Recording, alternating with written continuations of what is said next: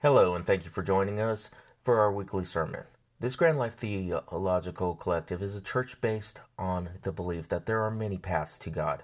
God is the creator of the universe and smart enough to speak to all of his people in different ways. And there are truths to all religions that we all can learn from. Life is an adventure that we must all experience and learn. And we hope that we can experience it and learn from it together. During 2020, we began this weekly sermon to offer a way to attend and get our weekly lesson from the comfort of your own home without having to congregate during the pandemic. Once we are given the green light to once again meet, thanks to the vaccine and a drop in cases, we look forward to coming together. We will continue this weekly service, however, for those who are unable to join us. On the 20th, we as a country took part in something important, something that only happens every four to eight years. That is the inauguration of a new president, and regardless of how you feel about the man filling the position, it offers us all a change, a new start, a hope that our country can improve. It's no secret that our country has deep troubles, from whence shall come our help. Do we look to the mountains or do we look to the depths? Today, as every day, we look to God for the divine assistance that saves, that rescues, that can calm and unify us as a country. But it will take work and it will take effort from all of us. The deep troubles currently facing America include racial, economic, and political tension. It includes efforts to overturn the results of the 2020 presidential election, which culminated in a deadly riot at the U.S. Capitol on January 6. It includes lack of security, an economy that many are unsure of, and a current pandemic. It includes homelessness and too many children not knowing where their next meal will come from or when it will arrive. It also includes the fact that no one can deny that this inauguration was very different. Because of the events of January 6, the streets outside the inauguration were filled with police officers and military troops, rather than boisterous crowds of Americans excited to take part in Inauguration Day. Now that I've depressed everyone, there is still hope. And inauguration was a day of hope, a day of coming together, a day that could trigger a potential change. Even during his inaugural speech, Moments after he was sworn in as the 46th President of the United States, President Joe Biden said the day was a day of history and hope. And it truly was. That is true regardless if you are a Republican or a Democrat, liberal or conservative, or something in between. It offers hope. Hope for all of us that just like the person filling the position has changed, so can we. And so can America. The U.S. has never been divided like it has been during the last year, both politically and socially. As President Biden stated, without unity, there will be no peace. We must end this uncivil war. We can end it, and we can come together to make all of our lives better. This is the hope that Inauguration Day brings for this country. But it takes all of us, and only through our efforts can things change we can't wait on the politicians to make things change. We have to be the change. This hope can and should signal a movement toward a better tomorrow as we come together as a country. Our similarities are greater than our differences. Our hopes and dreams are the same when you really consider it. In some way, don't we all seek a kind of heaven or of paradise? Don't we long for the assurance of a good life, a meaningful life, a purposeful life? Religion is about the search for these answers. What makes life worth living? What makes life? What makes me? What is good? Now, I can't give you these answers. Rather, we all must wrestle with the answers ourselves. We are each challenged to write and deliver our own credo. Well, credo literally means I believe. I feel that it's important to think of religion not simply as statements of belief, but also as actions that shape our lives. For me, a credo statement is more like a compass. It expresses the values and way of approaching the world that orients the direction of one's life. In the Christianity of my youth, the compass pointed to Jesus, and Jesus pointed to heaven. the compass always pointed beyond this earth, beyond the people inhabiting the planet, beyond rocks, beyond animals, the plants, and the ocean, beyond the world, and towards another. So, what about you? As a child, were you handed a compass and taught where it pointed? Perhaps it pointed to science, dismissing religious claims as irrational. Or maybe your compass pointed to the Mass or the confessional, to rituals that would remind you that you had fallen short and a path towards setting it right again was there. Perhaps some of you received a compass that pointed you towards the importance of family or of making money. Maybe the compass pointed to staying safe and working hard. Wherever that compass that you received pointed, I suspect that many of us started testing the accuracy of the compass that we were handed. Will this really lead me to happiness, towards feeling good, towards feeling fulfilled and purposeful? Eventually, I set down my compass I had inherited from my family. Instead, I wandered for a bit, searching, exploring, a bit lost, but always knowing a path was there.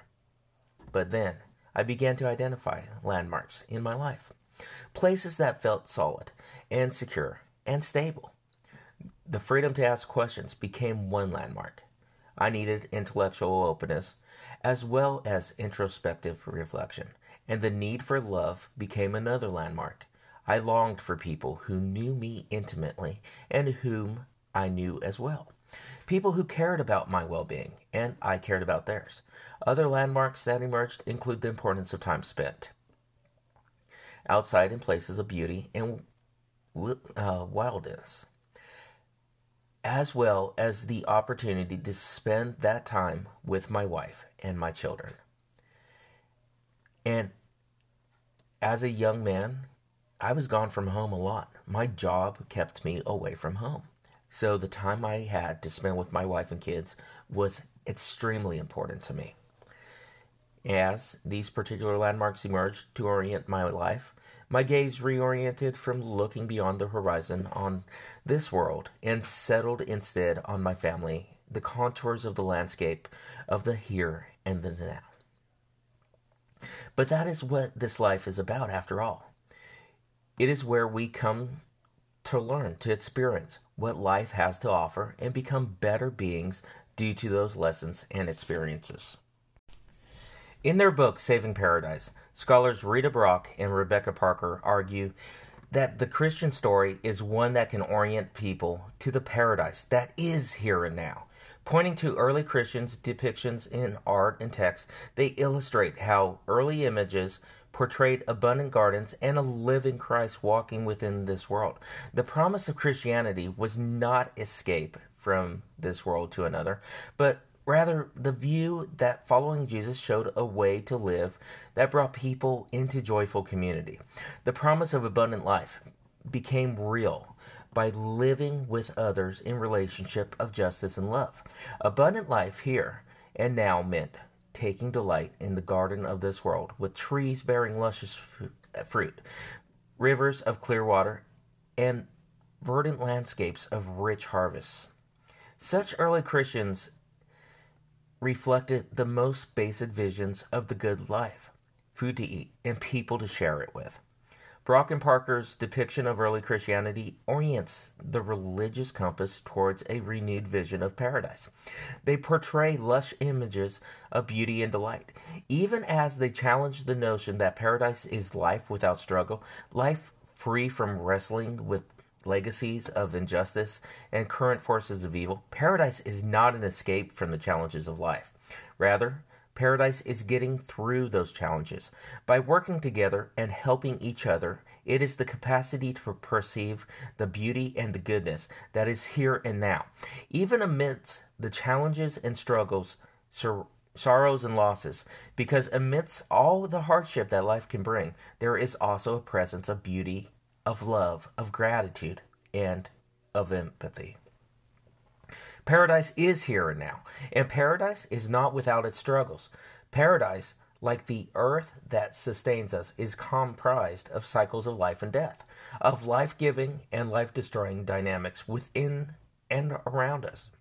Living in paradise is to live within this sacred circle of life, grateful for the gifts of delight, beauty, and love, even as we struggle against that which would harm the flourishing of life in ourselves or in others. This is the paradise. I believe we can celebrate an open hearted embrace of a life we know is full of delights, but not without struggle. And so, this is my credo.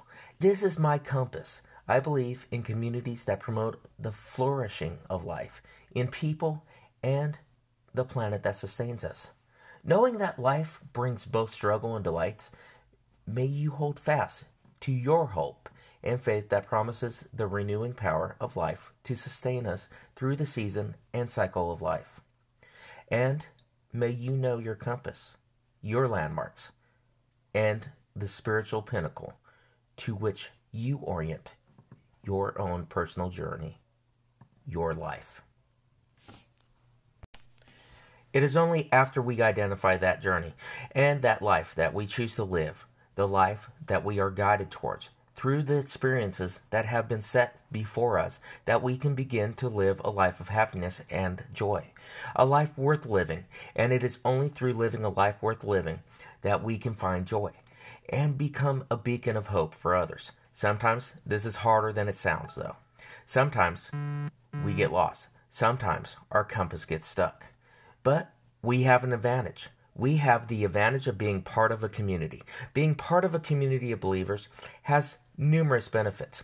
First, they encourage your own personal journey towards your faith. They are there to laugh and enjoy life with. And when times get tough, they remind you that you are stronger than you think you are. Second, they keep you grounded in the faith. They speak the truth in love and hold you accountable for what you do. They are there for you when you need support. We don't push you or force you up the mountain, but when it comes time, members of the community are there to show you a foothold, help you up a steep portion of terrain, or let you know there is a path behind those bushes. Hebrews 10:25 says, "Not forsaking our own assembling together, as is the habit of some, but encouraging one another, and all the more as you see the day drawing near." Remember, no one is perfect.